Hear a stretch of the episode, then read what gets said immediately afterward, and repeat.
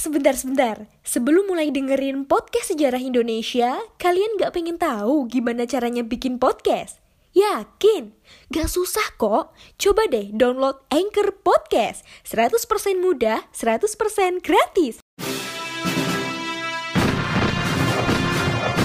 Saya berbicara di sini sebagai penyambung lidah rakyat Indonesia.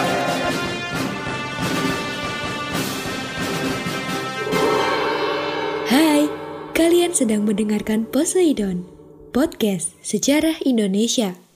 Ngomongin masa lalu dengan gaya masa kini. Assalamualaikum warahmatullahi wabarakatuh. Apa kabar sobat masa lalu? Kalian kembali lagi mendengarkan suara saya, Taufik Harpan Aldila. Nampaknya sudah lama sekali tidak menyapa kalian di podcast Share Indonesia, podcast yang selalu bikin kalian gagal move on. Karena di sini kita akan ngebahas semua hal tentang masa lalu, jadi nggak boleh kemana-mana, ya kan? Kita ngebahas tentang masa lalu, gitu kan? Oke, okay, dan sobat masa lalu, kalian tetap stay tune di sana di season kedua ini. Bahagia banget ya, saya menyebutkan season kedua karena memang sekarang kita sudah masuk ke season kedua, membahagiakan sekali. Terima kasih stay tune di sana sudah mendengarkan kami selama dua season ini dan tetap patuhi protokol kesehatan ya, tiga M, jangan lupa, oke? Okay? Memakai masker, mencuci tangan dan juga menjaga jarak ketika harus beraktivitas di luar sana. Tanpa panjang lebar lagi, mari sama-sama kita masuk di bahasan kita pada kesempatan atau episode kita kali ini. Cus! Oke, okay, gini bahasanya ya. Di kesempatan kali ini atau di episode kali ini, kita akan ngebahas tentang China atau Tiongkok. Ada yang sudah pernah pergi ke Tiongkok? Atau kalian baru bisa bermimpi untuk pergi ke sana? Iya, mungkin beberapa bulan kemarin atau tahun kemarin Tiongkok sempat santer diberitakan karena memang menurut penelitian bahwa virus kita yang sekarang sedang merebak ini berasal dari salah satu wilayah atau provinsi yang berasal dari Tiongkok sana gitu kan. Tapi kita nggak ngebahas itu, kita nggak akan ngebahas banyak tentang itu, kita akan ngebahas tentang revolusi yang kemudian muncul di Tiongkok. Mari sama-sama kita bahas yuk. Oke, okay, revolusi, revolusi, dan revolusi. Ketika kita bicara mengenai revolusi, apa sih yang ada di benak sobat masa lalu? Ya, mungkin kita sering dengar ya kata-kata tentang revolusi lah, revolusi dan revolusi. Sejatinya ini revolusi adalah sebuah perubahan yang bisa dikatakan adalah cepat gitu kan. Perubahan yang sangat cepat dalam urusan kenegaraan bisa dibilang seperti itu. Karena sekali lagi ketika kita berbicara masalah revolusi, maka kita akan sangat dekat banget dengan pembahasan mengenai ketimpangan, ketidakadilan, ketidakpuasan sebuah masyarakat terhadap pemimpinnya ataupun rezimnya. Berbicara tentang revolusi ini sebenarnya dari abad kedua puluh ini sudah menjadi salah satu tren di negara-negara, utamanya di seluruh belahan bumi. Tidak lain dan tidak bukan ini adalah dikarenakan adanya sebuah paham-paham besar yang kemudian sudah mulai muncul kala itu. Sebut saja seperti paham nasionalisme dan juga demokrasi yang mulai masuk di kawasan Asia khususnya. Dan China adalah salah satu negara yang mendapat pengaruh tersebut. Oleh karena itu kemudian muncullah sebuah kaum-kaum cendekiawan yang nantinya akan mempelopori terjadinya revolusi di wilayah China. Oke, berbicara tentang China, kayaknya sekarang udah ganti nama menjadi Tiongkok. Jadi sekarang namanya R R T, Republik Rakyat Tiongkok, teman-teman. Oke, menurut penelitian dari Profesor Leo Agung bahwa terdapat lima latar belakang yang kuat banget kenapa kok kemudian terjadi revolusi atau ada uh, kemunculan revolusi di China ini. Yang pertama adalah kekalahan Cina dalam perang melawan Jepang di tahun delapan belas sembilan puluh lima. Yang kedua ini ada korupsi yang dilakukan oleh para petinggi dinasti Manchu. Yang ketiga, meninggalnya Kaisar Dinasti Manchu. Yang keempat, penyelewengan kekuasaan oleh dinasti Manchu. Yang kelima adalah adanya kesadaran bangsa Cina untuk melakukan perubahan yang dipimpin oleh golongan cendekiawan. Oke, itu kan tadi adalah lima latar belakangnya. Sekarang kita coba bedah satu persatu. Tapi sejatinya sebelum adanya perang antara Tiongkok dan juga Jepang ini, sebenarnya sudah ada kekecewaan masyarakat tentang perang yang lebih dulu muncul antara Tiongkok dan juga Inggris. Tentang apa? Tentang perebutan hegemoni ekspor-impor ya, utamanya candu atau opium. Nah, opium itu adalah kan barang yang terlarang gitu kan di diperjualbelikan dan dia bisa mengakibatkan apa ya, bisa dibilang mengakibatkan merusak badan, terus kemudian bisa bikin kecanduan dan lain hal yang berbau negatif seperti itu. Tetapi dulu ini opium menjadi salah satu e, komoditas ekspor impor, komoditas perdagangan ketika itu. Kalau misalkan di Indonesia kan ada rempah kan ya. Nah, kalau di wilayah China ini opium, justru opium gitu kan. Nah, hubungan dagang China ini dengan siapa? Dengan India ketika itu. Nah, India ini dulu berhubungan baik dengan China dalam urusan perdagangan, yang pada abad selanjutnya akhirnya kemunculan bangsa-bangsa Eropa yang mulai melakukan penjelajahan samudra mengakibatkan wilayah India diduduki oleh siapa? Oleh Inggris. Nah, Inggris menduduki wilayah India. Tahu nih bahwa India ini adalah pengekspor dari opium itu. Hubungannya baik dengan Cina ketika itu. Mereka melakukan kerjasama pengiriman uh, barang dagangannya itu gitu kan. Tapi melihat peluang tersebut, Inggris juga ingin berdagang di China. Inggris juga ingin bagaimana caranya agar opiumnya ini lebih laku, terus dikirimkan ke China, tapi dengan keuntungan yang lebih besar. Ya mungkin maklum ya, namanya juga berdagang gitu kan, pengen mendapatkan keuntungan yang setinggi-tingginya tetapi tidak ingin rugi gitu kan. Tapi ketika itu sudah mulai adanya uh, hal yang negatif di China. Jadi kelebihan uh, opium yang diterima oleh China ini justru dipandang oleh Kaisar itu adalah oleh oke okay, stop sampai di sini, karena opium itu nggak baik, kita stop, jangan ada lagi apa kita mendapatkan opium dengan jumlah yang berlebih kala itu gitu kan. Nah, akhirnya uh, kabar itu uh, kabar dari Kaisar yang kemudian menutup uh, impor dari opium ini itu tidak diterima dengan baik oleh Inggris. Jadi Inggris tuh nggak diteri- nggak terima gitu kan. Ya ya kepengennya orang yang berdagang itu ya kepengennya untung-untung dan untung, karena Inggris ketika itu kepengen juga menancapkan hegemoni kekuasaannya, perdagangannya di wilayah China, dan memaksa keka- kekaisaran yang ada di situ, itu dinasti Manchu ketika itu, adalah untuk membuka seluas-luasnya perdagangan uh, bagi pedagang-pedagang Inggris yang ingin uh, berdagang di sana ketika itu gitu kan. Karena kan memang susah banget ketika itu. Nah, akhirnya kemudian si Kaisar ini tidak memperbolehkan itu. Walhasil karena nggak diperbolehin, akhirnya si Inggris ini mereka melakukan apa? Mereka melakukan tetap perdagangan, tapi dengan cara apa? Cara menyelundupkan. Jadi opiumnya ini kemudian diselundupkan untuk masuk ke wilayah China. Nah, singkat cerita ketika itu, ketika diselundupkan ini ketahuan lah.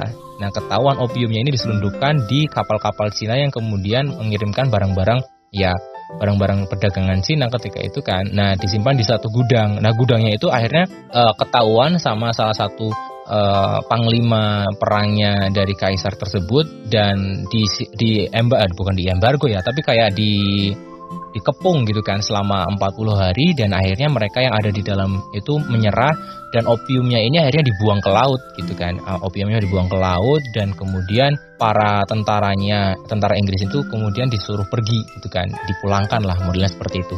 Nah, mendengar berita ini kemudian Inggris itu nggak terima gitu kan. Inggris nggak terima dengan apa, dia di, uh, Cina dianggap sebagai perusak properti dagang dari uh, si Inggris ini. Oleh karena itulah akhirnya Inggris ini marah gitu kan. Setelah marah kemudian dia melancarkan serangan justru ketika itu. Akibat serangan ini Inggris e, memberikan perlawanan dengan mengirim armada angkatan lautnya dan berhasil menguasai kota pelabuhan Hong Kong, Kanton, Xiamen, Ningbo, Fuzhou dan juga Shanghai. Tiongkok pun ketika itu terpaksa mengakui keunggulan Inggris karena ya memang kalah peralatan perang, kalah militer dan juga alutsista gitu kan. Jadi karena sudah modern Inggris, ya sudah, Cina akhirnya kalah dan harus melakukan penandatanganan Perjanjian Nanjing pada delapan belas empat puluh dua.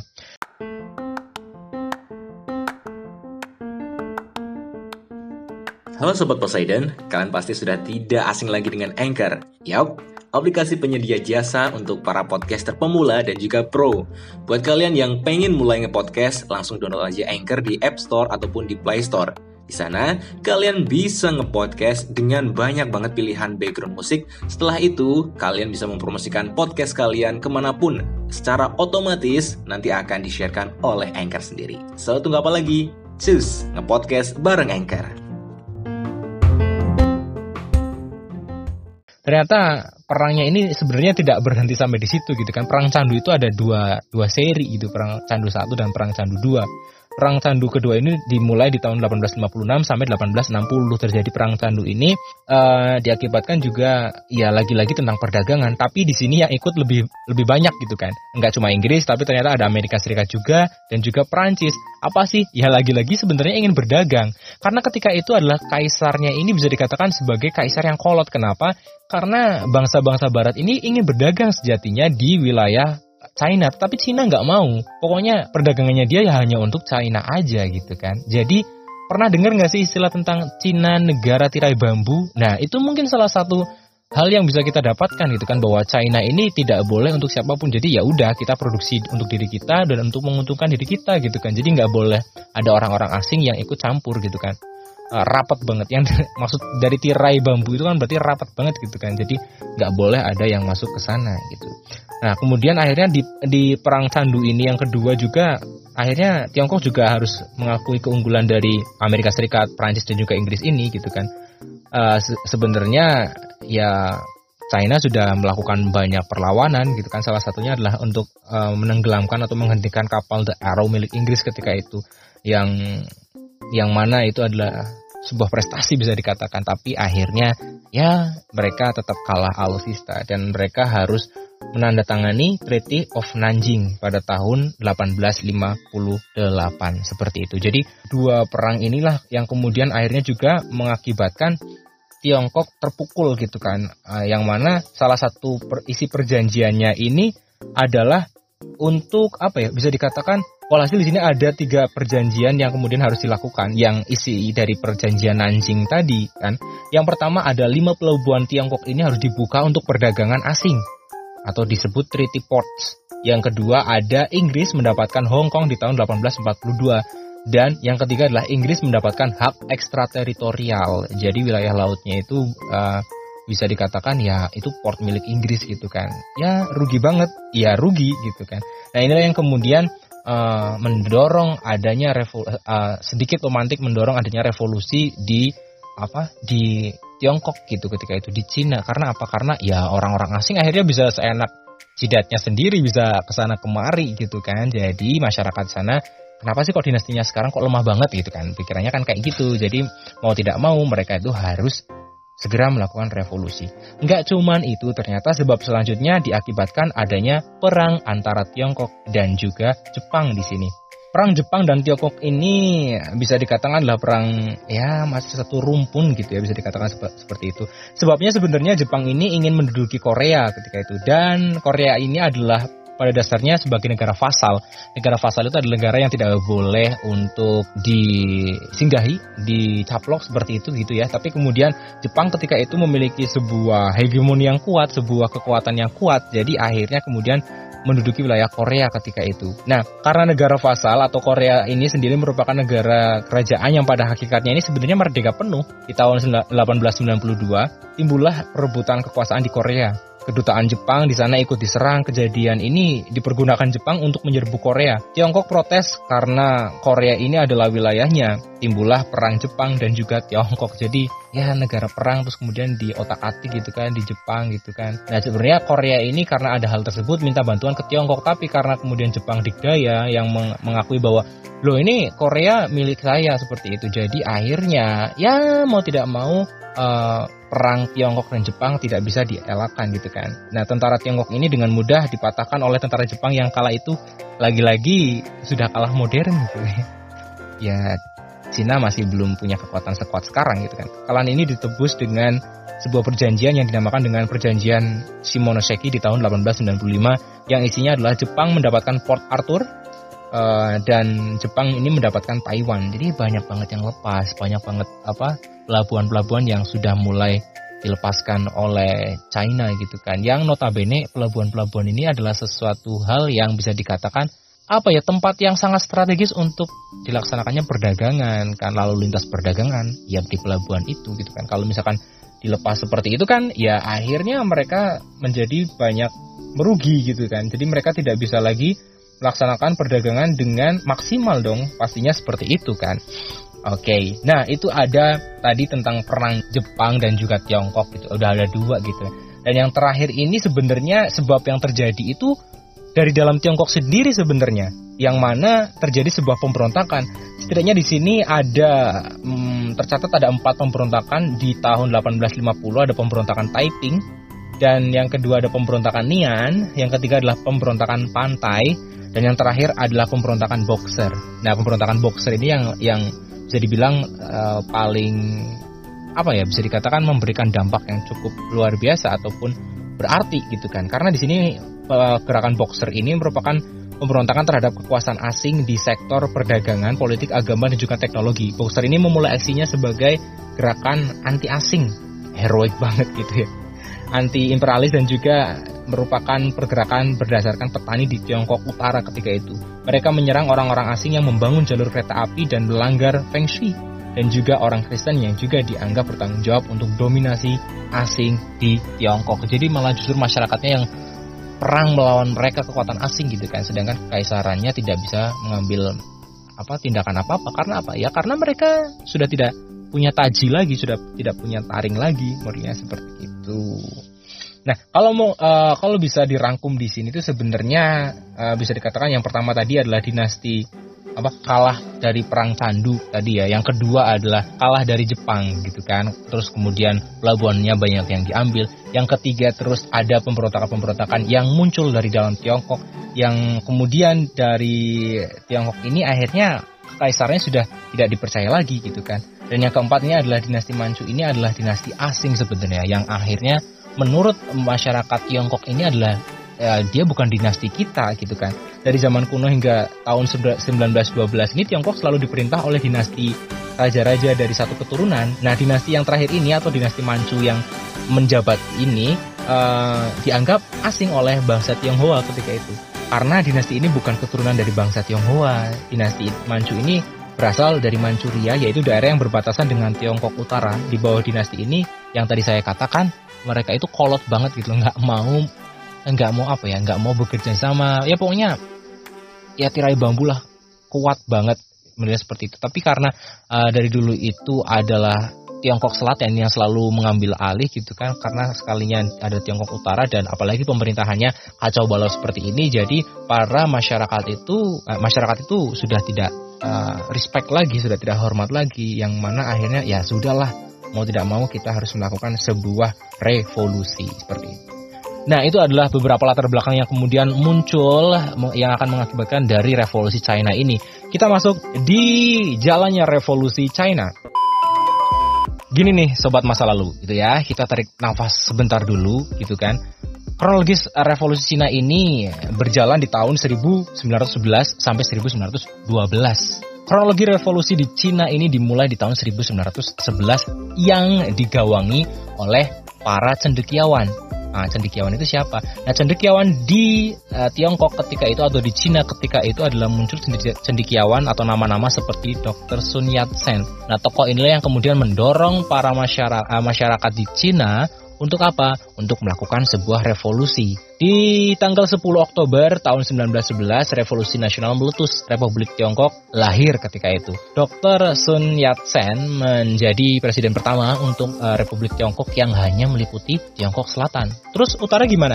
Utara tetap dikuasai sama Manchu dan juga warlord yang menentang selatan ketika itu. Jadi ada Tiongkok Utara, ada Tiongkok Selatan dulu tuh. Jadi mereka itu sama-sama memiliki hegemoni ataupun kekuatan gimana menguasai wilayahnya masing-masing gitu kan. Tapi yang selatan ini udah modern karena dia dipimpin oleh orang-orang yang notabene adalah cendekiawan, orang-orang yang yang udah sudah terbuka banget dengan modernisasi, modelnya kayak gitu. Nah, di tahun seribu sembilan ratus dua belas ini Yuan Shikai yang mengemban amanat dari Kaisar Puyi, atau sebenarnya ini adalah orang dari Tiongkok Utara yang didaulat untuk mengambil apa menjadi pemimpin di Tiongkok Utara gitu kan, untuk mempertahankan agar Tiongkok Utara ini tetap jaya gitu kan, dari dinasti Manchu tepatnya. Eh tapi di tahun seribu sembilan ratus dua belas ini uh, justru malah si Yuan Shikai ini dan juga Sun Yat-sen mereka bekerja sama dan juga berbalik menyerang untuk Tiongkok Utara, karena masyarakat di Tiongkok Utara pun sebagian besar mendukung apa yang terjadi di Tiongkok Selatan atau di Cina Selatan agar semuanya itu modern lagi. Mereka itu sudah jengah dengan yang namanya kolonialisme, imperialisme dari barat, terus juga kemudian adanya ya ketidakpuasan dengan masyarakat, dengan pemerintahan yang ada di Tiongkok Utara gitu gitu kan. Jadi ya ini adalah sesuatu hal yang sungguh sangat ya bisa dibilang kalau untuk Tiongkok Utara itu menyakitkan gitu, tapi kalau demi untuk perubahan ya ini adalah sesuatu hal yang terbaik gitu kan. Bagaimana orang-orang pintar bersatu untuk uh, membuat sebuah perubahan yang besar, modelnya kan seperti itu. Oke baik teman-teman, itu tadi adalah latar belakangnya. Nah untuk pembahasan mengenai jalannya revolusi di China, kita lanjut di part dua ya. Jadi jangan lupa dengerin juga tentang revolusi Cina di part dua tentunya di episode selanjutnya. Saya Taufik undur diri dan sampai jumpa di part dua ya. Assalamualaikum warahmatullahi wabarakatuh. Salam sejarah. Terima kasih.